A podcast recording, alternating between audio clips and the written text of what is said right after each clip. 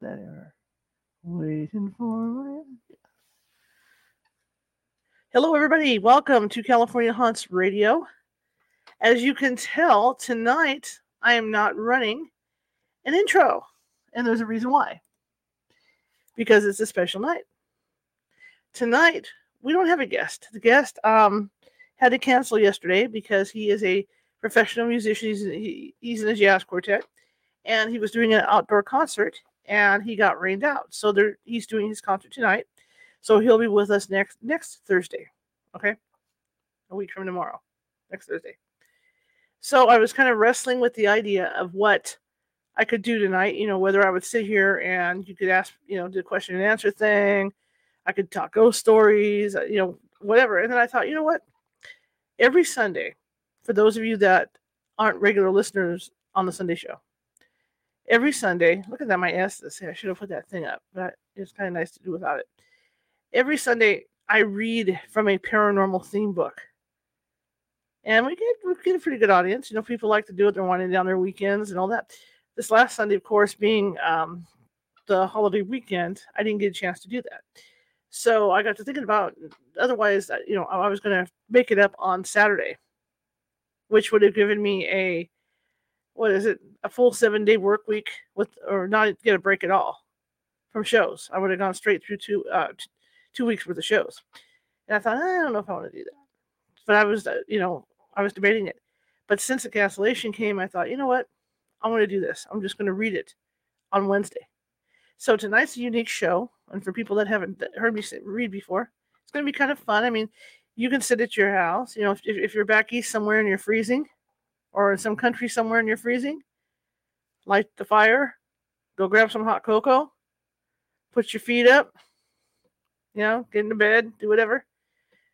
Uh, if you're walking around your house, put, put put your fuzzies on your feet, that kind of thing, and just sit back and enjoy.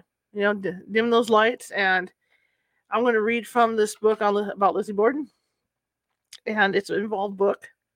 It goes through her trial. It goes through the witness statements, and then it even takes it over to the the actual bed and breakfast that exists now, and then it talks about the haunting in the bed and breakfast. And from what I understand, the house she moved into after she moved out of the murder house was also haunted. So I think that's in this book too. Rebecca Pittman is a great writer. She's been on the show two or three times with, with her books. And that's how we got permission to do this is she gave she she she, she self-publishes. So this is uh, read with her permission. And I'm, I'm just doing this to kill some time because people are used to me doing, you know, used to that five minute intro. So I want to give people time to get over to, to get on here. But uh, she graciously allowed me to read her book. So that's what we're reading. And we're about, I think we're about halfway through this book. I don't even know what chapter we're in, you know. But I, I what I do is, you know, the process is I, I, I read for an hour and then I stop. Or I read until I hit the hit the you know, the chapter mark and then I stop. Or or a paragraph mark where you know where there's a heading where I can go back in on my on my tablet to make sure I know where we're at. So far, we've read The Ghost of Flight 401 in the sessions. We've read uh, a book by Anna Maria Manalo, which was really good about a ghost story about about uh, Nazi Germany. It was really a good book. My brain fart hitting me again. And we have also read, oh yes, and we read uh, Mrs. Miracle for Christmas, right? That was part of our Christmas. And we also read, we also read, I and, and all of us as a group. I say collective we. We also heard um, the Mojave incident, which I had permission to do, about the UFO uh, abduction of a husband and wife that continued afterwards at their home. So we read that one. And now we're reading Lizzie Borden, right? And, you know, you've seen the Lizzie Borden movie with the with Elizabeth Montgomery, right? Right? Well, that that one was kind of a stretcher. I don't think I've seen the new one yet. The one with um Christina Ricci, Ricci, Ricci. How's say her name? I know somebody's out there yelling at me, going, "You're not saying it right." I'm bad with names, but yeah, I haven't seen that new one. But uh, I'm eager to see it. So maybe tonight, maybe maybe I can find it on Amazon or Hulu or something. But so we're going to be reading from this book tonight and uh, give everybody a quick synopsis update. She has done the deed. And the book turned the book turned dark on me, you know, because I didn't expect Rebecca to go into Lizzie's head. And so she actually went into Lizzie's head. So you can you you could actually, you know, experience what Lizzie was thinking when she was trying to figure out ways to kill her her father and stepmother. It turned really dark. Ugh. Even for me, I, I like these kind of books. Okay, I'm a big Stephen King person, but um, it turned really dark. So now we're at the point where they're dead, and the investigation has started at the house in, in Fall River. And Lizzie's there at the house, and the police are in and out of there, you know, doing their thing, and and the neighbors are, are gawking, and all this is going on, and and then yeah, and then so what it'll do, it'll cut back to the house. To give you an idea, I might get lost when I'm reading it, as I've been doing that because what it does is uh, the, the way it's designed in the book, it, the uh, the e, the ebook in the the Kindle book is that the captions are written really large so that it looks like text. So sometimes I'll start reading the caption and realize it's not the text. So then I'll stop and continue. Or um, it'll switch back and forth between what's going on at the house and the testimony taken from the people that, you know, investigated or knew Lizzie or whatever. So sometimes it gets kind of jumbled. So I might have to stop and, and, and readjust or go back a page or something because somewhere along the line I started reading something that shouldn't have been there or, or I shouldn't have read. It makes sense, right? Because it's like it's like jumbled. So I'm just giving you a heads up. Anyway, my name is Charlotte. I'm the owner of the California Haunts Paranormal Investigation Team, based out of Sacramento, California. We are 45 strong up and down the state of California. If you have a paranormal need, we can get to you in almost any location that you are at. Because of that being 45 strong, we have people in almost every county of the state. Almost, I'm saying almost, okay, because I know there's a lot of counties in the state but we can help you out. Want to get a hold of me? Get me get a hold of me at californiahaunts.org, californiahauntsradio.com, which is down right now for maintenance. Find me on Facebook. I have a public thing on Facebook, uh, you know, public profile. There's two California Haunts pages on Facebook. And you can find us at California Haunts Ghost events as well. So if you think you have a paranormal need, hit me up. We'll get out there. And it's an extenuous procedure. We're not just going to go out there and tell you you have a ghost, just to say you have a ghost. We don't do that. That's not the right way to do things. The right way to do things is to go out and be investigators. I have a 100 question questionnaire, and I'm going to ask you a lot of questions about what's going on, even about your family. I'm going to ask you personal questions. But uh, it's all in good. It's it's all in good nature because I'm trying to figure out and pound down to find out what might be going on. Who knows? Maybe you uh, had a switch of medications or something, you know, or or SMUD put in one of their, you know, meters, one of those crazy meters that causes hallucinations. High EMF, lots of high, you know, lots of high emit of, of EMF make you paranoid, make, you know, make you see things and all that, and give you headaches and make you not feel good and all that good stuff. That's what we do. We check all that stuff out. Then when we have no other explanation, then we look at paranormal. But we're going to look at the wiring in your house. We're going to look at all that stuff. So you're getting the full package with California Haunts. All right, when we come out to the house. Anyhow, the read tonight, like I said, kick off your shoes, turn down the lights. If you're in your nightie, put, put your fuzzies on your feet, get your ottoman, prop your feet up, jump into bed, because we're going to read a book for an hour, maybe a little longer, depending on where we end up towards the end of the day. But uh, we are going to read today, and uh, it's about Lizzie Borden. Everybody knows about Lizzie Borden, right? Remember the old thing? Gave her what was it? Gave her mother forty whacks. Then when she saw what she had done, she gave her father forty-one. Right? Remember that growing up? Well, that's who we're reading about. Old Lizzie. Old Lizzie. And the question is going to be at the end of all this, we're going to have a little, we're going to have a quiz. I'm kidding, but it, it, when the book's done, we're going to have a, just a, a, a roundtable discussion because I, I want to know what you guys think and if you think that she actually did it or it was all circumstantial evidence that she didn't do it, right? That's what we got to find out. Okay. And uh, I'm going to be in contact with the lady that did the, the uh, portraits of the dead that was on here what this last month, a couple weeks ago, right?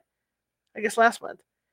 And she has offered to do a contest for you guys because you know to help us earn some donations and we're, I'm trying to pound out how much it's going to be. But usually her portraits run anywhere from 175 to 200, and she's willing to sell raffle tickets for these things. All expenses going to California Haunts. as She will do a portrait for somebody for the winner of a dead relative. Pretty cool. So I'm working out the details on that. So I'm really excited about that. Really excited about that. Now, if you're watching from Facebook or um, hit that follow button and let me know how you feel.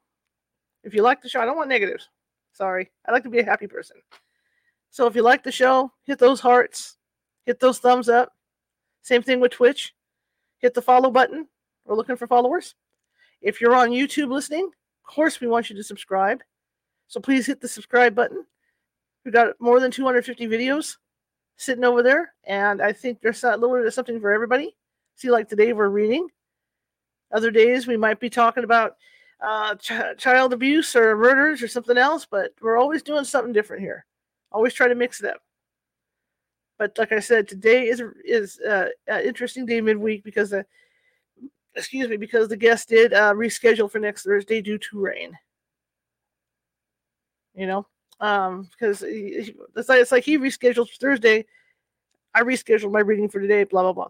And uh, for the people that are just coming in, I'll explain why. Because he's a he, he is a um, jazz musician, and he's in a quartet. And they were supposed to do an outdoor concert last night, and it rained, and they got rained out. So they're doing the concert tonight, and then he'll be back. He'll he'll be on next Thursday. So over the weekend, I didn't get a chance really to do the show to, to do this. We always read from a book, paranormal theme book every Sunday. And I kind of set it up and then ran out of time. And then when I got home, I was tired and I was debating. By then it was like 10 o'clock California time. And I was like, I don't know if I should do that because no one's going to be up and all this. So I decided not to. So I was going to actually do this on Saturday. But since he had to reschedule, I thought, you know what? I could take Saturday off because otherwise I'd have to go like a week and a half to two weeks straight doing shows which I have done, but oh, it can get grueling. So I decided to um, do it tonight. So that's what we're here for. So we'll give everybody a couple more minutes and we're going to rock and roll into this. And uh, again, uh, we're at a point in the book where Lizzie has done the deed. In fact, I get to, it's, it's like casual Fridays today, so I get to drink water as I go. I get to drink some water.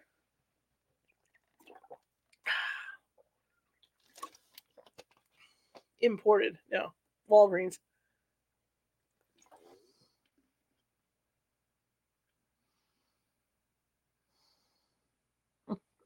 Thank you, Pamela. Pamela's in the chat room. Maurice is in the chat room. Woohoo! Hit those like buttons, folks. So, okay, I'm going to open the book up. And uh, I always do this every Sunday. Who knows? Maybe I'll get lucky. I have an old tablet. It is so old it creaks. I got a like already. Thank you. keep those likes, keep those cards and letters and likes coming. And follow, follow, follow. Okay. So if anybody uh I could use an iPad, you know, or a new Android. I like the 10 inch, I like to get the 12 inch Android. So let me get this powered up. I my old even a 10 inch Android going from my 8 inch to a 10 inch would be good, would be really cool. Samsung Galaxy Note 8.0. I've I've maxed out all the memory on this poor thing. I can't even have it's so old I can't even update it anymore. So it's got Jelly Bean from like two years ago on it. So we'll get started. And like I said, we're at the point now uh, with Lizzie that she's already done the dastardly deed, and now she's kind of hanging out in the house as as, ever, as the police and everybody are investigating. So it's going to flip, like I said, it's going to flip back and forth. And like I, I, I said earlier, I'm going to warn you guys ahead of time because written in this format, and because I have to enlarge it because I'm blind, the uh, captions tend to be as big as the regular type. So sometimes I have to stop and go back over stuff because I'll start reading the captions in the middle of what I'm reading, and you know that kind of thing, or I'm reading the wrong thing. Okay, so I have no clue what chapter we're in at this point because I stopped mid chapter. Okay, let's see. All right. So I think this is where I left off. Okay. So, Assistant Marshal John Fleet arrived at the Borden home between 10 and 15 minutes to 12. Officer Gillian, let me make note of the time here. Okay. Officer Gillian had been stationed at the front door to keep the onslaught of curious onlookers at bay. Fleet inched his way through the crowds, his civilian clothing doing nothing in the way of granting him the authority he needed to hurry his arrival. As he finally entered in through the north gate, he saw Officer Medley in the side yard. The two stopped to talk for a few minutes. It may have been at that time Medley informed the assistant marshal of his talk with Lizzie Borden, her statement that she had been up in the barn loft, and that he had just returned from looking at that area and found no footprints in the layer of the hay dust there. As John Fleet approached Charles Sawyer at the side steps, he saw reporter John Manning of the Fall River Herald interviewing anyone who would watch, who would talk to him. Edwin Porter with the Fall River Globe was at the front door, also gathering notes for his newspaper column. The two journalists had already been all through the house, along with the others. The public was regaled with the gruesome details before the end of the day. Assistant Marshal John Fleet entered the Borden house. He found John Morris, Bridget Sullivan, and Mrs. Churchill in the kitchen. Adelaide Churchill left the house to go home moments later. Alice Russell was now upstairs with Lizzie in her bedroom. As Fleet passed through the sitting room, he saw Dr. Dolan leaning over the body of Andrew Borden. He stopped long enough to look at Mr. Borden's wounds and asked where the second body was. He was told upstairs in the spare room. Fleet found Abby Borden dead between the bureau and the bed. He noticed her head was all broken in. He came from the room and turned right, where he found a locked door. Dr. Bowen was standing there, and Marshal Fleet asked if any of the family was around so that he could have the door unlocked. Dr. Bowen directed Fleet to the only other door in that on that landing, the one to the left of the guest chamber, Lizzie Borden's bedroom. Marshal Fleet tapped on the partially open door and found Lizzie seated on her lounge against the wall with her win- with the windows. Next to her sat Reverend Buck, her friend from Central Congregational Church. From that day forward, Reverend Buck was to be seen constantly by Lizzie's side, a position the newspapers found to be cloying and attention seeking. Alice Russell was seated near Lizzie's desk, where she had been earlier. During the Superior Court trial in June of 1893, Marshal Fleet gave the following testimony I went in there and told her who I was, made known who I was, parentheses. I was in citizen's clothes as I am now, parentheses end. And I asked her if she knew anything about the murders. She said that she did not.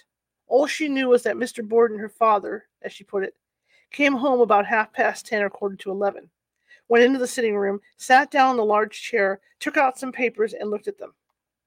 She was ironing in the dining room some handkerchiefs, as she stated. She saw her father was feeble, and she went to him and advised and assisted him to lay down on the sofa. She then went into the dining room to do her ironing, but left after her father was laid down and went out in the yard and up in the barn. I asked her how long she remained in the barn. She said she remained up in the barn about half an hour. I then asked her what she meant by up in the barn. She said, I mean up in the barn upstairs, sir. Parentheses. Notice. Lizzie says her father took out some papers and looked at them. If it had been a newspaper, she would have said, the paper. She let it slip that she noticed he was looking at something other than the Providence Journal, a slip up no one caught. Fleet continued. She said after she had been up there in the barn loft about half an hour, she came down again, went into the house, and found her father on the lounge in the position in which she had left him, but killed or dead. I then asked her what she did, finding him in that condition, and she said that she went to the back stairs and called Maggie. And I asked her who Maggie was. She said Maggie was the servant girl. For there, parentheses, she's talking about Bridget. She told Maggie to go for Dr. Bowen. He was not in the house in his house. She then told her to go for Miss Russell, and Miss Russell came, and so did Dr. Bowen soon after. At least that's what she stated. I asked her, who was in the house this morning or last night? She said that no one but her father, Mrs. Borden, and Bridget, and Mr. Morris, and herself. I asked her, Who is this Mr. Morris? She said, He is my uncle, and he came here yesterday and slept in the room where Mrs. Borden was found dead. She said she didn't think Mr. Morris had anything to do with the killings because Mr. Morris left the house this morning before nine o'clock. and did not return until after the murders. I asked her if she thought Bridget, parentheses Maggie, could have done this, and she said she didn't think that she could or did because Maggie went upstairs previous to her father's lying down on the lounge, and when she came back from the barn, she called Maggie downstairs. I then asked her if she had any idea who could have killed her father and mother. She said, She is not my mother, sir. She is my stepmother. My mother died when I was a child. How Alice Russell and Reverend Buck reacted to Lizzie's outburst concerning Abby would be interesting. The woman lay on the other side of the guest chamber door, only a few feet away, butchered and lying in a pool of blood. Lizzie's denouncement of her at such a time was cold and unfeeling. While Alice later testified the feelings between the sisters and their stepmother was not congenial, this showing of hatred for the dead woman may have surprised her greatly. Marshal Fleet continued his testimony. I then asked her if there had been anyone around this morning whom she would suspect of having done the killing of these people, and she said she had, she had not seen anyone. But at nine o'clock that morning, a man came to the door and was talking with her father. In parentheses, the person at the door was young, William Morris. Oh, I'm sorry. The person at the door was young William Morris, delivering Abby's fake sick call note. Parentheses end. I asked her what they were talking about, and she said she thought they were talking about a store and he spoke like an Englishman. Parentheses, parentheses. Jonathan Clegg, who had just rented Andrew Borden's store on South Main the day before the murders, had an English accent. He came to see Andrew, Andrew Borden at home both on Tuesday and Wednesday before the murders on Thursday. Lizzie is building a patchwork quilt of lies based on various visits to the Borden home that week. Another tenant dropped off keys to a store a few days before. It might be noticed that Lizzie doesn't seem to miss much concerning people coming to the house, including the man in the baseball shoes on Monday. End of parentheses. As Lizzie paused, Alice Russell suddenly spoke from her chair by the door. Tell him all. Tell him what you was telling me, Alice coaxed, re- coaxed, referring to Lizzie's tales of terror the night before in Alice's parlor. Lizzie looked at Miss Russell, parentheses, with that indefinable gaze that people around her con- comment, committed upon, end of parentheses. Thank you. About two weeks ago, a man came to the house to the front door and had some talk with father and talked as though he was angry. And I asked her what he was talking about. She said he was talking about a store, and father said to him, I cannot let you have the store for that purpose. The man seemed to be angry. I then came downstairs. Parentheses.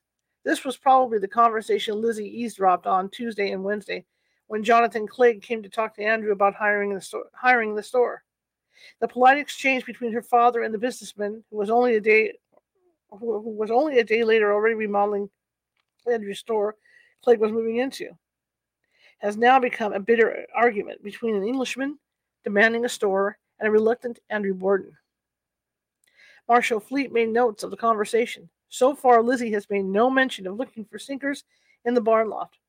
Her alibi she gave at the coroner's inquest days later for why she was up in the stifling hot loft during the criminal time her father was being hacked to death. She has only told Alice Russell that she was looking for iron or tin to fix her window. Mrs. Churchill and Dr. Bowen were simply told she was looking for iron, and Bridget was informed by Lizzie that she was in the yard when Andrew was murdered. At 11:45 that morning, Lizzie's dear friend Marianne Holmes received the shocking news of the grisly deaths of the Bordens. She made arrangements to hurry to Lizzie's side. During Lizzie's inquisitions and the comings and goings of doctors, police officials, reporters, and friends, Andrew Borden's lifeless body was gone over. Not only his wounds and the condition of his blood were noted, Dr. Bowen and Officer Wixon went through his pockets and documented Andrew's personal property. A large ring of keys, a large shop key, possibly belonging to the broken Yale lock he brought home with him, a can of fine chewing tobacco, a pocketbook with $81.65 in paper and coin, a letter, a silver watch and black braid, and a memorandum book. The memorandum book was a small notebook often carried by businessmen to make notations of transactions, receipts, etc. Dr. Dolan, who made an accounting of Andrew's effects, found something in the notebook he found interesting enough to give it to Attorney Knowlton, the prosecuting attorney, on September 2nd, 1892, enclosed in a brief letter. Honorable H. M. Knowlton. Dear Sir, I'm looking over the old memorandum book of A. J. Borden. I found the enclosed slip. Please return to me if you have no desire to retain it. Respectfully, W. A. Dolan. Mr. Knowlton's return of the slip carried with it a cryptic reply. It said simply, Keep it safe. Was the paper possibly a receipt? Had Andrew kept the sales receipt for the clawhead hatchet he was forced to purchase when Lizzie stole his others? Would this small slip of paper join his other nonverbal re- re- remonstrations, like the sitting room key to his locked bedroom and the beheaded pigeons? Was he saving it for some future gesture, or was it to be his proof that he had purchased such a hatchet for his home in case it too went missing? Would the police be called in for any more of Lizzie's shenanigans? Dr. Bowen made several trips up the stairs to check on Lizzie. It may have been during one of those trips that he carried to her a letter he found in Andrew's pocket. As there is no report that Andrew ever went to the post office that morning, and Lizzie admitted during her inquest testimony that he told her he may not have time that forenoon, we have only her word that he did go. Bridget heard Lizzie ask her father upon his return that morning, Any mail for me? Bridget did not hear Andrew's reply. Only Lizzie claimed he replied, None for you. It was important to her that it be believed Andrew did stop at the post office, mail her letter to Emma, and return with a Providence journal in a white wrapper tucked under his arm. If a roll of burned papers was found in the stove, it would simply be the newspaper that she finished as she sat in the kitchen waiting for her irons to get hot. If Dr. Bowen found Lizzie's unmailed letter to someone in Andrew's pocket, it would be natural to take it to her. The other letter, found among his personal property, was returned to Lizzie at the trial. The letter Lizzie gave her father to mail was to Emma. It was never mailed. But when asked about it during, excuse me, it's hot here. When asked about it during her inquest testimony, Lizzie is ready with an answer. Lizzie stated the letter was mailed and was later returned to the house as Emma, after receiving Dr. Bowen's telegram, had hurried home and missed the post in Fairhaven. We do know Dr. Bowen is seen shortly after being in Lizzie's room, standing in the kitchen near the stove, with a torn letter in his hands. By 1225, not long after Marshal Fleet departed Lizzie's room, another policeman arrived at her bedroom door, Officer Phil Harrington. Other officers are arriving quickly. Officers Devine, Cogswell, and Riley. Of all the officers questioned during the days and months of the murders, Phil Harrington's testimonies were the most articulate and detailed. It was not just his keen eye for women's fashion that stood out. There was not much that escaped this man's attention. Officer Philip Harrington. I stepped into the hall after coming from viewing Abby in the guest room, turned toward to go to the head of the stairs, and as I did so, the door on the east of the hallway was ajar. In that room, I saw Miss Russell and Miss Borden. Officer Harrington testified that when he arrived a few minutes earlier, he saw several women in the kitchen. As Alice was upstairs with Lizzie, it may mean Mrs. Holmes had arrived and is there with and is there with Bridget. Mrs. Churchill has gone home, and Phoebe Bowen sent away earlier. Any other females on the premises have not been mentioned. I stepped into the room and, taking the door in my right hand, I passed it back.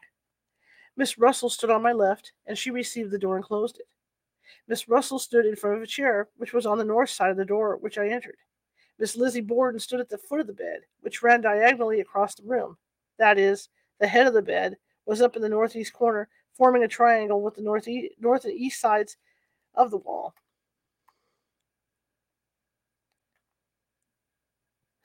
Doesn't want to go. She stood at the foot of the bed on the north side. I asked her to tell me all about this matter. She said, I can tell you nothing about it. I asked her when she last saw her father, and she said, when he returned from the post office with a small package in his hand and some mail. I asked him, I, I asked him if he had any for me, and he said no. He then sat down to read the paper, and I went into the barn. I remained there for about 20 minutes. I returned and found him dead. I then asked her, when going to or coming from the barn, did you see anybody in or around the yard or anybody going up or down the street? She said, No, sir. Well, in the barn, did you hear any noise in or about the yard as if anybody was walking there? She said, No, sir. I said, Not even the opening or closing of the door? Why not? You were but a short distance, and you would have heard the noise if any was made. The scraping sound is now missing. She said, I was up in the loft. I then asked her, What motive? And she said, I don't know. Was it robbery? I think not, for everything appears all right, even to the watch in his pocket and the ring on his finger, she said. The rest of the house was all right too. I then asked her if she had any reason to suspect anybody. After hesitating, Lizzie retells the story of the angry stranger coming to the house, not twice now, but three times in the past three weeks. So far, she has been careful to keep the harrowing events happening at her home within, within the two week absence of her sister. This is the first time she had to visit with angry words three weeks prior to the murders. A few weeks ago, Lizzie stated, Father had angry words with the man about something. They were very angry at the time, and the stranger went away. They were in another room, but from the tone of their voices, I knew everything was not pleasant between them. About two weeks ago, he came again. They had a very animated conversation, during which they got angry again. And I heard father say, No, sir, I will not let my store for any such business. But before they separated, I heard father say, When you are in town, come again, and I will let you know about it. The last words Lizzie quotes hearing the stranger say are quite possibly the only fabric of truth. Andrew may have told James Chatterton on Monday to come again when you are in town, and I will let you know about it. James was from out of town. He lived in Lynn, Massachusetts. Andrew would then talk to him later about, about running the Swansea farm. It is interesting to note Officer Harrington's note in the witness statements he submitted to Marshal Hilliard later. It reads Although Lizzie did not see the man who called about the store, still, she did not explain how she knew it was he who called the second time. Lizzie also testified later at the inquest that it was dark when the man called, and she did not see his features. What Lizzie did not realize is that the officers were constantly comparing notes that day. Her discrepancies in her stories to different policemen were being monitored in a play by play account. Thus, when another officer entered her room to question her, he had in mind what story she had already told. Officer Harrington, noting a few embellishments and omissions, said to her, Owing to the, atroc- the atrociousness of the crime, perhaps you are not in a mental condition to give as clear a statement of the facts as you will be on tomorrow. By that time, you, you may recollect more about the man who wished to hire the store. You may remember of having seen him and thereby being able to give a description of him. You may recollect of having heard your father say something about him uh, or his visit. So by that time, you may be in a better condition to relate what you know the circumstances. To this, she made a stiff curtsy, shaking her head, and she says, No, I can tell you all I know now, just as well as at any other time. I asked her again about her time that she was in the barn. She said 20 minutes. I asked her, Wasn't it difficult to be so accurate about fixing the time? Said I, May you not have been there a half hour or perhaps only 15 minutes? She says, No, sir. I was there 20 minutes. She just told she had just told Assistant Marshal Fleet she'd been in there 30 minutes. Miss Russell looked very pale, Officer Harrington noted in his witness statement report. She was pale and much agitated, which she showed by short, short shallow breathing and wringing her hands. She spoke not a word. Lizzie stood at the front of the bed and talked in the most calm and collected manner. Her whole bearing was more, most remarkable under the circumstances. There was not the least indication of agitation, no sign of sorrow or grief, no, la- no, no lamentation of the heart, no comment on the horror of crime, and no expression of a wish that the criminal be caught. All this and something that, to me, is indiscernible, gave birth to a thought that was most revolting. I thought, at least she knew more than she wished to tell. A quick trip to Swansea. According to the Fall River Herald that day, the following story ran under the subtext Went to Swansea. At 12:45 o'clock, Marshal Hilliard and officers Do- Doherty and Connors procured a carriage and drove over to the farm, hoping that the suspected man would return there in order to prove an alibi. The officers will arrive at the place sometime before the man as the distance is some 10 miles, though it is hardly probable that he will return there. What makes it rather improbable that the man suspected is a Portuguese laborer is a Portuguese is a Portuguese laborer is the statement of Charles Gifford Swansea. Mr. Gifford says that the only Portuguese employed on the upper farm is Mr. Johnson, and he is confined to his bed by illness. Another man might be employed by Mr. Borden on the lower farm for a few days, but he does not believe it. An attempt was made to reach Swansea by telephone, but no answer was received. Parentheses, Alfred Johnson was of Swedish descent. Portuguese, as mentioned earlier, was a catch all phrase, at times for foreigners. Bridget was asked about people in Andrew's circle, and especially those that had, had business in his home. She may have mentioned Alfred Johnson as a man from the farm who sometimes came to chop wood for them. It is possible that she mentioned he was coming that day to bring the eggs, not knowing John Morse had and had negated that visit the day before when he traveled to Swansea with a basket in which to bring them uh, back. Notice, Alfred is confined to bed by illness.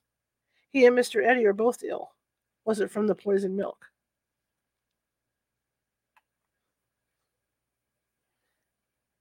And to catch everybody up really quick on that, Lizzie, in an attempt to poison her her parents, had uh, poisoned some milk at uh, that that was going to that farm, but they didn't go. They stayed in Fall River. So the de- so the farm hands are the ones that got a hold that milk, and so did Bridget because Bridget drank a little bit of it too.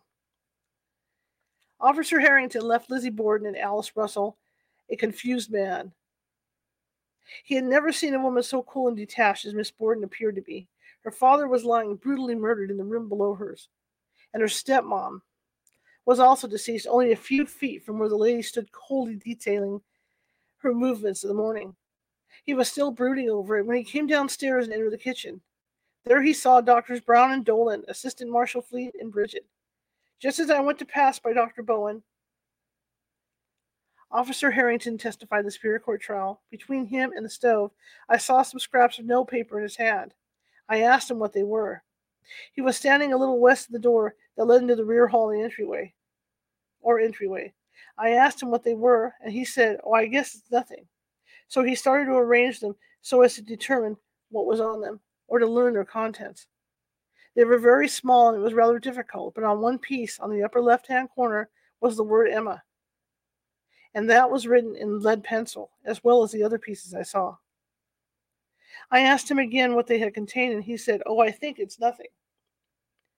It is something, I think, about my daughter going through somewhere. He then turned slightly to his left and took the lid from the stove and threw the papers in, or the pieces in. As he threw the papers in, I noticed the firebox. The fire was very near extinguished. On the south end, there was a small fire, which I judged was a coal fire. The embers were about dying. It was about as large as the palm of my hand. There had been some paper burned in there before, which was rolled up and still held by a cylindrical form. It was 12 inches long, I should say, and 2 inches in diameter.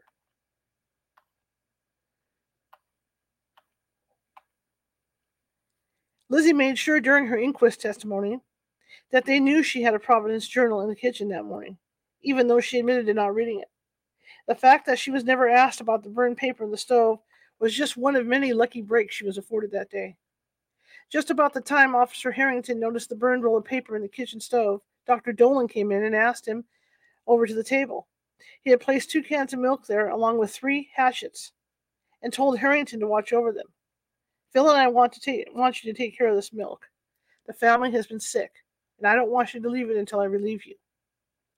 Assistant Marshal Fleet then instructed Officer Harrington to go and check Bay Street. He also sent officers Devine and Garvey at that time to cover Stafford Road in search of suspicious people who may have committed the murders. Officer Harrington told Fleet Dr. Dolan had just told him to watch over the cans of milk. Yes, I heard him when he spoke to you, Fleet said. I will take care of the milk and you go down the lower road. Officer Harrington departed. Hatchets in the cellar. Shortly before Assistant Marshal Fleet arrived in the kitchen to instruct the officers to cover the major roads out of the town, he had been down cellar to see what his officers had found there. Officer Mullaly showed him four weapons lying on the brick floor of the washroom, only a few feet from the cellar door that led outside. Mullaly pointed out the spots on the larger hatchet the one with the claw head at its back. There was a round spot on the blade that might be blood, or possibly rust. There was also a suspicious looking spot on the handle. To Fleet, it appeared as if the hatchet had been recently washed and wiped. He testified the blade was a bluish tint, as if wet. He decided to separate the hatchet from the other tools lying on the floor. He stepped to his left on in, into let me see this, into the keep cellar where barrels of vinegar, shingles, and boxes sat. He placed the clawhead hatchet behind the barrels. Assistant Marshal Fleet was asked at the Superior Court trial if he discovered anything else there in the shape of an instrument while you were down there at that time. Fleet's answer was not at that time. Fleet went upstairs where he met with Marshal Hilliard. Hilliard had just arrived in the yard. The two men discussed the situation. Officers were dispatched to areas around Fall River. Officer Medley was instructed to catch the 1229 train to Providence, which was departing within a few minutes, and he hurried away. Bridget Sullivan remains in the kitchen throughout the day, watching as the parade of people passed through her domain. The noon meal had never been prepared, and her afternoon off was a mute point. She was questioned about the morning's events, her own movements, and asked to guide officers about the premises, unlocking the myriad keyholes as they went. How much of Lizzie's conversation with the police and friends she overheard is unclear. Lizzie told Bridget she was in the backyard when the murders occurred. The maid must have the maid must have overheard her. At least once that morning mentioned she was in the barn when Mr. Borden was killed. The majority of the questions were asked of Lizzie in the privacy of her bedroom, a place from which Bridget was absent. But the police were comparing notes downstairs. Had Bridget overheard them? Was she already forming the impression of Lizzie's changing stories? Mrs. Marianne Holmes arrived at the Borden home to find Lizzie in a state of nerves. She lay on her lounge, an arm flung across her forehead, and let the calm facade she had shown to the police slip away. Her head was throbbing, and the you, you, you, and the sound of men's voices and footsteps outside of her bedroom door were taking a toll on her. Lizzie Borden was becoming frantic. Something was wrong. She imagined the police would come, see the bodies, look into the closets downstairs for a possible murder, search the grounds and neighborhood neighboring yards for clues, or an abandoned bloody weapon, have Winward remove the bodies and leave her in peace. But that wasn't happening. They were coming to her door, asking her more and more questions, trying to trip her up. The bodies were still here. She needed all to go away. All to go away. She needed Emma. She needed Dr. Bowen. Mrs. Holmes hurried across the street to Dr. Bowen's home, who, had been there for only a few minutes, possibly to eat something and check on patients' calls. At Mrs. Holmes' urging, he returned with a dose of bromocaffeine for Lizzie. It was a mild sedative, comparable to today's aspirin, and was to help with the headache and the nervous condition. Lizzie lay in the heat of her room, her friends and family physician comforting her. She wanted desperately for the day to end and to rid herself of wearing two dresses. The layers of fabric, along with a corset and petticoat, weighed her down like anchors. Perhaps it was almost over. Just then a knock came at her door. It was shortly before two, two o'clock in the afternoon. Dr. Bowen walked to Lizzie's door and opened it about six or eight inches. To peer out at three policemen standing there. Assistant Marshal Fleet, along with officers Minahan and Wilson. What do you want? Dr. Bowen asked bluntly. We're here as officers to search the room and the building, Fleet informed him. Just a moment, the doctor said, and shut the door in the man's face. A few seconds passed, and he opened the door again. Miss Borden wants to know if it's absolutely necessary for you to search the room, Dr. Bowen said. Yes, Fleet said flatly. Murders have been committed. As officers, we wouldn't be doing our duty if we didn't search and, and we would like to come in. Just a moment. The doctor once again shuts the door in the face of the assistant marshal, who was becoming more and more agitated. Finally, the door opened and the doctor stood back to admit the three officers. Lizzie lay on the lounge, visibly upset at the intrusion. I hope you will get through this quickly, she said thickly. All this is making me sick. I'm very tired.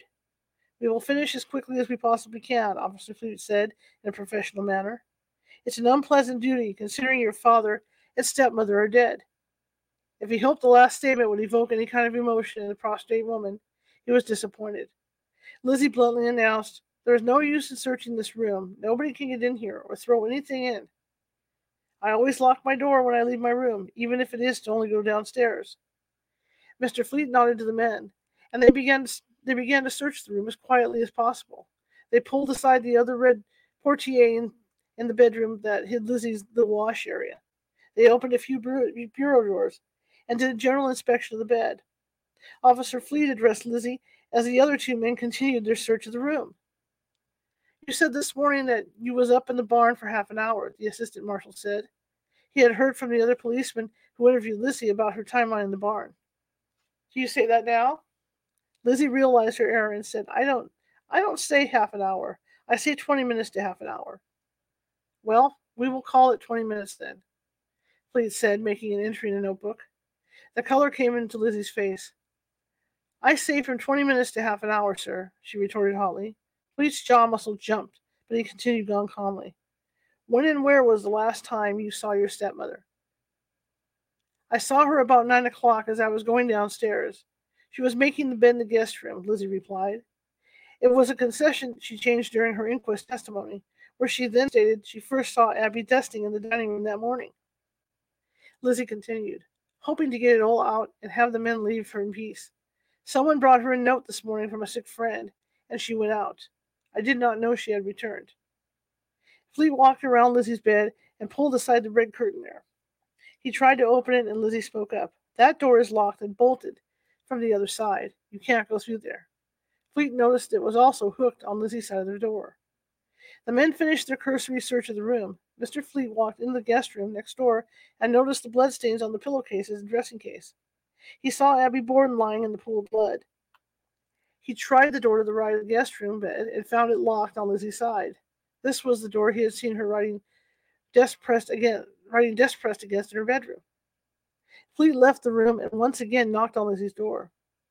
Before any pro- before any protest could be made concerning his intrusion, he asked her bluntly what was in the locked door at the end at the end of the hallway opposite her room. She answered it was just clothes, just a clothes closet. He informed her he wished to see inside it and that it was locked. Lizzie met him in the hallway with a ring of keys and unlocked the door. She watched as he and the two other officers looked over the dresses. Up on the shelf and around the floor where there were some trunks and boxes. They exited and she locked the door. How do I get into Mr. Borden's room? Fleet asked her as she as she turned to go back to her room. You must get the keys. Maggie will give you the keys. Lizzie turned away, entered her room, and locked the door. Alice Russell, during her trial testimony, stated that she saw Lizzie go to the clothes press at the end of the hall twice that day, both times unlocking the door to get into it. When asked if one of those times was with Officer Fleet, Alice replied no. When Officer Doherty first looked into the closet earlier that morning, he found it open. At some point, Lizzie may have taken the blue calico she had been wearing over to the bed over the bed Bedford cord that morning and hidden it beneath a heavy winter silk dress in the closet at the end of the hall. The officers later admitted there were two dresses they never checked in the clothes press, as they were obviously winter dresses and not have been worn in August. Lizzie's second trip to the locked closet may have been to check that the dress had not been discovered during the subsequent searches. The handleless hatchet. Assistant Marshal Fleet, Officers Minahan, and Wilson followed Bridget up the back stairs to Abby and Andrew Borden's room. She unlocked her bedroom door from the second floor landing and stepped back to let them enter. They looked about the room and into the adjoining two rooms, one being Abby's dressing room, where the safe sat, and the other a remodeled pantry from the days of the, the days the room served as a kitchen for the upper floor tenants. This may have served as Andrew's clothes closet and the couple's toiletry area. Mr. Fleet stepped over the door into, into Lizzie's bedroom and inspected the bolt. It was secure. If the enormity of locked doors in the house made a strange impression upon him, it did not make it into his notes. The three men followed Bridget to the attic, where they did a more thorough search of her room, closet, and trunk. Then they searched the small bedroom next to hers, where John Morse would find himself sleeping that night, and following that, inspecting expected the two attic rooms serving as storage closets.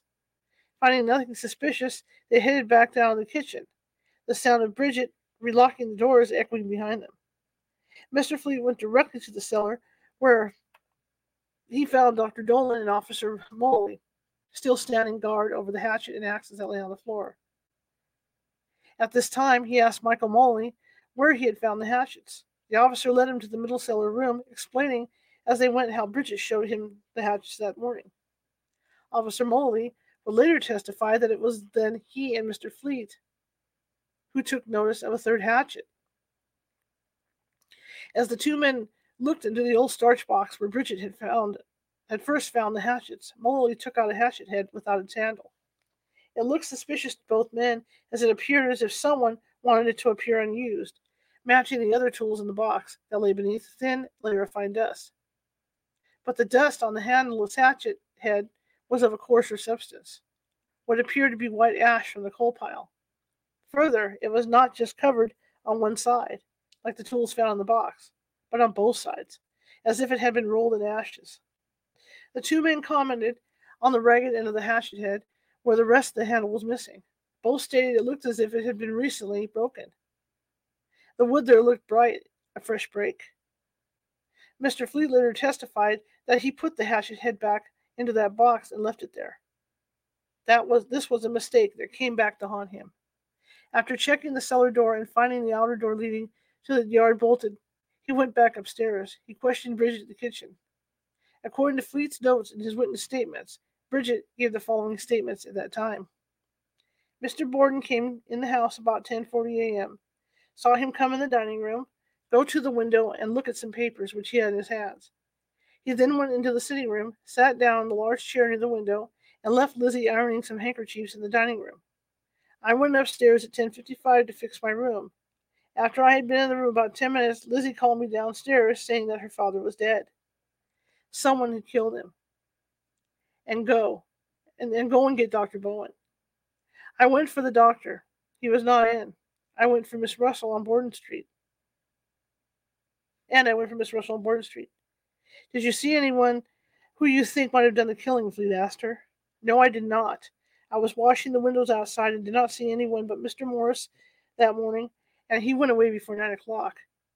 I'm very sure that I was not upstairs more than ten to fifteen minutes. I did not hear the door open while I was upstairs, nor did I see anyone from my window. Bridget's statement, nor did I see anyone from my window, will take on new significance when her version of the morning's events are tampered with for her later testimonies. Mr. Fleet left the house and found John Morse hanging out in the backyard. The man did not look happy.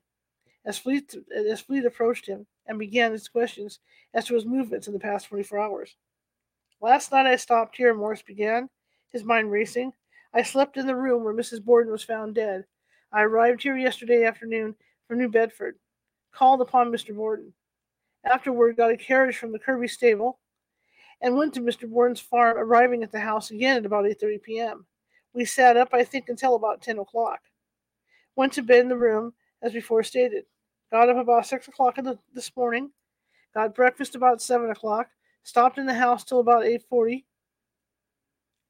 Leaving Mr. Borden at the door, went to the post office, wrote a letter from there, went as far as Third Street on Bedford, from Third to Pleasant Street, through Pleasant Street to number four, Weybosset Street, arriving there about 9:30 a.m. Saw relatives from the west. Remained at that house from 9:30 to 11:20 or thereabouts. Left, taking a horse car, and stopped at the corner of the Pleasant uh, at the corner of Pleasant and Second Streets, and got to Mr. Borden's house about or near 12 o'clock. Saw a number of persons around the house, and was told Mr. Borden and Mrs. Borden was killed. That was the first I knew of their deaths. Parentheses, note that here John Morse admits to seeing a number of persons around the house. That statement completely disappears and is, in fact, hotly disputed by him during his court testimonies. He also says he left the Emerys at 11:20 and took a horse cart to Pleasant and Second, walked up, arriving at Andrews at or near noon. A horse car trip would have taken 10 minutes, and walking another five. Where was the re- where was he the remaining 20 to 25 minutes? Have you any idea who did this? Fleet asked him. I can't see who could do this. Do not know that did not know that he has an enemy in the world. Have you seen or have you heard Bridget or Lizzie say that they had seen anyone who they suspected? No, I have not. John Morse then asked Mr. Fleet if he suspected that the murderer could have been concealed in the house last night. Fleet replied that he did not. He amended it in, he, he amended it to say that a murderer might have been in the house, but could not see how he could have been there without some sort of seeing him. Morse said it was very strange that this should be done in the daytime, and right in the heart of the city. It put him in mind of the Nathan murder, which was 20 or 25 years ago. In that case, they never found the murderer, Morse stated ominously. Chapter 21, Thursday, August 4th, 1892. At 2 o'clock in the afternoon, Marshal Rufus B. Hilliard arrived at the Borden property on 2nd Street. He could barely reach the house with his buggy due to the mass of humanity crowding the sidewalks and roadway. His men were valiantly trying to control the crowd. He had never seen anything like it in Fall River. After hearing the reports from his officers concerning their interviews with the inmates of the house, inmates of the house, okay, he he turned his attention to the barn and yard. Officer Phil Harrington arrived back at the Borden house and was put to work searching the barn. Marshal Hilliard rolled up his sleeves and joined Harrington, along with officers Doherty, Connors, and Riley, as they overhauled the barn's main floor. It was at this time that Harrington made known to his superiors his suspicions concerning Lizzie Borden. I don't like that girl, Harrington blurted out as they looked through the old carriages and sleigh. What's that? Hilliard asked, out, out of breath in the heat. I don't like that girl. Under the circumstances, she does not act in a manner in a manner to suit me. It is strange to say the least, Harrington said. The men continued their search of the barn's first floor. It contained a number of barrels, a large collection of old window frames, some with glass, some not, and a general assembly of odds and ends. Finding not, odds and ends. Finding nothing, they ascended to the loft. The marshal leading the way. I want you men to give this place a complete going over. Every nook and corner must be looked into, and this hay turned over. The north side of the barn loft was almost completely filled with, with the hay that had been stored there for, for the horse no longer residing there. Officer Harrington later testified there was a close there was close to half a ton of hay, an old fireplace. Oh, an old fireplace front, a workbench with a basket filled with odd bits of scrap and iron. Lumber and old pigeon coop took up most of the area. As the officers searched through it all, their uniforms drenched in sweat, Mr. Harrington once again spoke up. If any girl can show you or me or anybody or anybody else that anybody else would what could interest her up here for 20 minutes, I would like to have her do it. The marshal shook his head and said, It's incredible. Marshal Hilliard then instructed Officer Harrington to go with him to the cellar of the house. Harrington stated he saw Assistant Marshal Fleet, Dr. Dolan, Michael Mullaly, and Officer Riley there, searching the cellar. He changed his original statement in his witness report to something different weeks later in his preliminary hearing testimony. He now remembers seeing Fleet, Dr. Dutra, and Officer Devine. When we went to the washroom, laying on the floor were two axes and a hatchet. I had seen another hatchet that day, which was not in the collection, Officer Harrington stated. He went in search of the missing hatchet and found it laying on an old chopping block at the west end of the cellar, near the entrance to the coal room. The opposite end of the cellar from where Fleet had hidden the hatchet earlier that morning. It was the large hatchet, with the claw head on one end.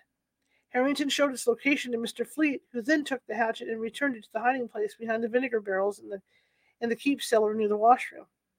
It was never ascertained who moved it to the chopping block. This was between 3 and 4 in the afternoon. Oversection, headlines and theories. The crowd outside 92 Second Street watched as police officers came and went through the two small gates fronting the murder house. Each arrived and depart each arrival and departure sent off twitters of excitement. The armchair sleuths postulated their theories as as the newspapermen documented the day in minute detail. The New York Herald by telegraph to the Herald. Fall River, Massachusetts, August 4th, 1892. Lizzie is suspected. At this hour, police suspicions rest upon persons who were in the family circle, particularly on John W. Morse, brother in law of Mr. Borden, by his first marriage, also on the daughter, Lizzie. The police say the only motive for murder was gain, else one of the victims would have been spared. The Fall River Herald, August 4th, 1892. Twenty minutes all the time the murderer had to finish his terrible work, conceal the weapon with which he accomplished his crime, and conceal it in such a way as to leave no trace of blood on the carpet or through the house that would reveal how he escaped. To pass out of the house by the side door within 15 feet of the barn where the daughter was engaged, and a like distance from the Buffington house on the north side. Pass the length of the house and disappear up or down the second street. At three o'clock in that humid afternoon, a buzz of excitement swept through the crowd. A local photographer, James E. Walsh, alighted from a carriage carrying a tripod and camera equipment. There were to be photographs of the delicious scenes. The gawkers could barely contain themselves. Although the police and the attending doctors were ridiculed and pressed repeatedly for their mishandling of the case that day, Dr. Dolan's request for a photographer was redemptive and groundbreaking. Crime scene photographs were not the norm. Jack the Ripper victim were shown in photographs only after being removed from the scene of the crime. Documenting crucial evidence while the bodies still remained in the location of their slaying was a directive of historic proportions. There was, however, one fallback in the Borden case. The bodies had been moved throughout the day, along with furniture and vital evidence. In Abby's case, the bed had been pulled away, stripped, remade, and shoved back in an effort to duplicate its original placement. Her body had already been turned over, lifted up, and replaced, her arm placement only guessed at. In an act of decency, her clothes were arranged pri- primly along her body. Andrew's body had met a similar fate, although not as drastic as, as not as drastic. As his clothes and the Prince Albert coat behind his head were searched, his body had slipped downwards along the horsehair arm of the, of the sofa. The couch itself had been pulled away to look for bloodstains and a possible hiding place for a weapon. His wounds had been studied, and his face tilted to look for marks on the opposite side. But as the afternoon sun shifted through the sitting room and the guest room's windows, James Walsh did his best to capture the gore of that fateful day. Mr. Moody for the prosecution during the Superior Court trial. What time in the day was this taken? Referring to the crime scene photo of Abby. Walsh. Probably half past three. Moody. Under whose direction were, were the body, bed, and bureau adjusted to the position seen in the view? Walsh. They were that way when I went to the house. I didn't see anyone move them. The photographs of Abby's body, parentheses, the photographs of Abby's body from behind and with the bed moved away are marked exhibits 15, 16, and 17. Moody. In whose presence were these views taken? Walsh. There were several officers there and Dr. Dolan. I could not say he was present at all of them. He was at some of them. I could not say any officer was present at all, going in and out of the room. Exhibit 18 was entered as a view of Abby Borden's head, and Exhibit 19 was of Andrew Borden's head taken later that day at half past four during the partial autopsies at the house. Let's see. Okay. Abby Borden was finally carried from the room where she had lain since her murder that morning. Several men labored beneath her weight and the obstacles of the staircase to transport her body to the dining room where she was laid out on, on, an undertaker's board. At 3:30 p.m., she was undressed, her bloody clothing stiff with dried blood laid aside. Several doctors stood over the prostrate form, including Dr. Gunning and Dr. Leonard, along with Dr. Dolan and Mayor Coughlin, who was also a physician. Abby's body was sponge bathed, and partially and, and, and partial autopsy began. The notes made of Abby that day stated she was a 64 year old woman, well nourished, weighing approximately 210 to 220, with a full head of dark brown hair, getting to gray. The hair was cut by the hatchet blows, as though done with a razor. Dr. Dolan reported that upon opening her stomach and taking her temperature inside, that it was quite warm due to the fat. Abby's stomach was removed and tied off at both ends to protect the contents. This was, this was placed in a jar, sealed with wax, and labeled. It would be sent along with Andrews and the two cans of milk from, the, from Wednesday and Thursday to Professor Wood in Boston for analysis. Andrew Jackson, Andrew Jackson Borden's body was lifted from the blood-soaked sofa and placed upon a second undertaker's board in the sitting room. He too was washed and his stomach removed, tied off, and placed in a sterilized jar, sealed and labeled.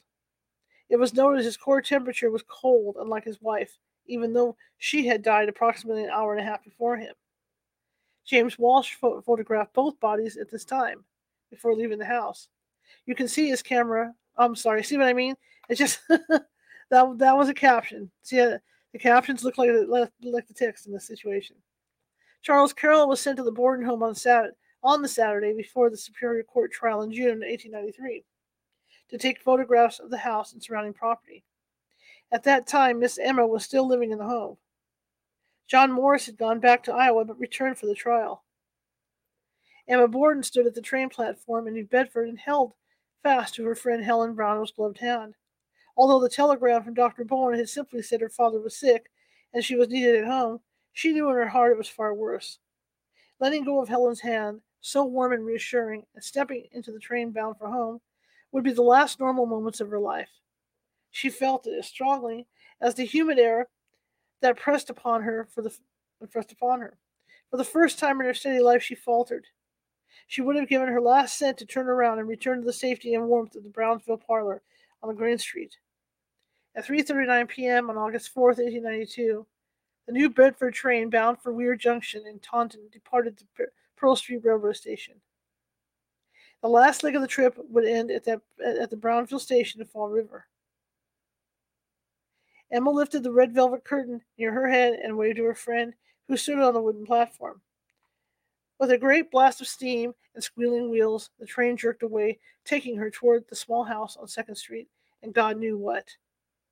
At 3:40 that afternoon, officers Edson and Mahoney arrived at the Borden house. They found Abby and Andrew undergoing partial autopsies. The officers were told the officers told the distraught daughter was closeted in her upstairs bedroom and that several weapons capable of inflicting the fatal wounds had been found in the cellar. The information was also imparted that the crime scene was suspect. No murderer had been found, and there was no trail of blood leading away from either victim. It didn't take long to realize the tide of suspicion was flowing towards the occupant of the locked room at the top of the front stairs. Charles Sawyer remained on guard at the side door. His stomach rumbled, reminding him he had missed the noon meal, and the supper hour was arriving with the waning afternoon. The crowd surging around the house had not abated. The police ringing the perimeter had their hands full, keeping the morbid from trying to get into the yard to peer through the first floor windows. The sitting room and dining room shutters were open wide to let in the natural light needed for the autopsies and photographs. The windows, with their screens in place, were raised to ventilate the rooms. Luckily, the windows were too high to peer into, especially the ones on the north where the drive dipped toward the barn. The shouting crowd outside was constant ba- was a constant background of noise as the police and doctors tried to unravel a mystery that would still capture the world's imagination over a hundred years in the future. As the doctors worked over the disemboweled bodies of Abby and Andrew Borden, Charles Sawyer found himself in a suddenly quiet entryway. The kitchen was empty for the first time that day. He turned from the screen door and eyed the hatchets lying on the kitchen table. His curiosity got the better of him. He crossed quickly to the kitchen table standing center of the room and picked up the big hatchet with the strange claw end. I think the police officers were downstairs searching, and some of them brought up, I think, two axes that I know of and this hatchet. And I do not know but what there was another one, but I am not certain. There was one or two. Charles Sawyer testified during the preliminary hearing. Mr. Jennings, for the defense, do you recollect whether one of the hatchets they brought up had a claw on it or not? Sawyer, the one I saw here yesterday in court looked very much like it. Jen- Jennings, do you know who brought it up? Sawyer, I do not know. The first I saw of it, His Honor, the mayor was looking at it. Mayor Coughlin. He stood at the back entry door leading into the kitchen. He stood there. I do not know whether he laid it on the kitchen table or not, but that it, that's where I found it.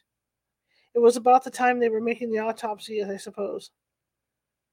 Jennings, how long should how, how long should you think the hatchet remained on the kitchen table? Sawyer, I could not say that. I do not know how long it had been there when I picked it up. I saw that there was some cans of milk sitting on the table. I looked it over pretty thoroughly, and I rubbed my finger on the side of it. Jennings, you was the man that did the scraping on the hatchet? Sawyer, I do not know as I scraped it any. I rubbed it and got a dried yellow rust off. I didn't see any blood or hair on it. I don't know when it was taken away. All right, guys, that's it. That's it till Sunday. So uh, that's our hour. We turn this off, and I hope you enjoyed it. Hope you relaxed, get back a little bit to listen. Tomorrow we're going to be back at 6:30 with Reed Kirby, and he's going to be talking about a military program where they where officials were testing uh, hallucin- hallucinatory drugs on our military guys in in a, you know, in, in an effort to use them on the enemy and figure out, you know, how to manipulate people with them. So he's going to be with us tomorrow at 6:30. So be sure to be back for that. Um, if you like the show, share it with five people. If you hated the show, share it with, with five of your enemies. We're equal opportunity here at California Haunts Radio. I want to thank everybody for coming tonight. Um, hang on a second. Let me get this out. There we go. I want to thank everybody for coming tonight. I really appreciate it. Uh, it was a different kind of show tonight, you know, to do this on a Wednesday. It was kind of cool. But uh, yeah, if you like the show, please share it. If you're watching from Facebook, please follow. Uh, please like the show as well. If you're watching from Twitch, please follow. Uh, again, if you're watching from YouTube, please be sure to subscribe. There's uh, more than 250 videos over there with different topics.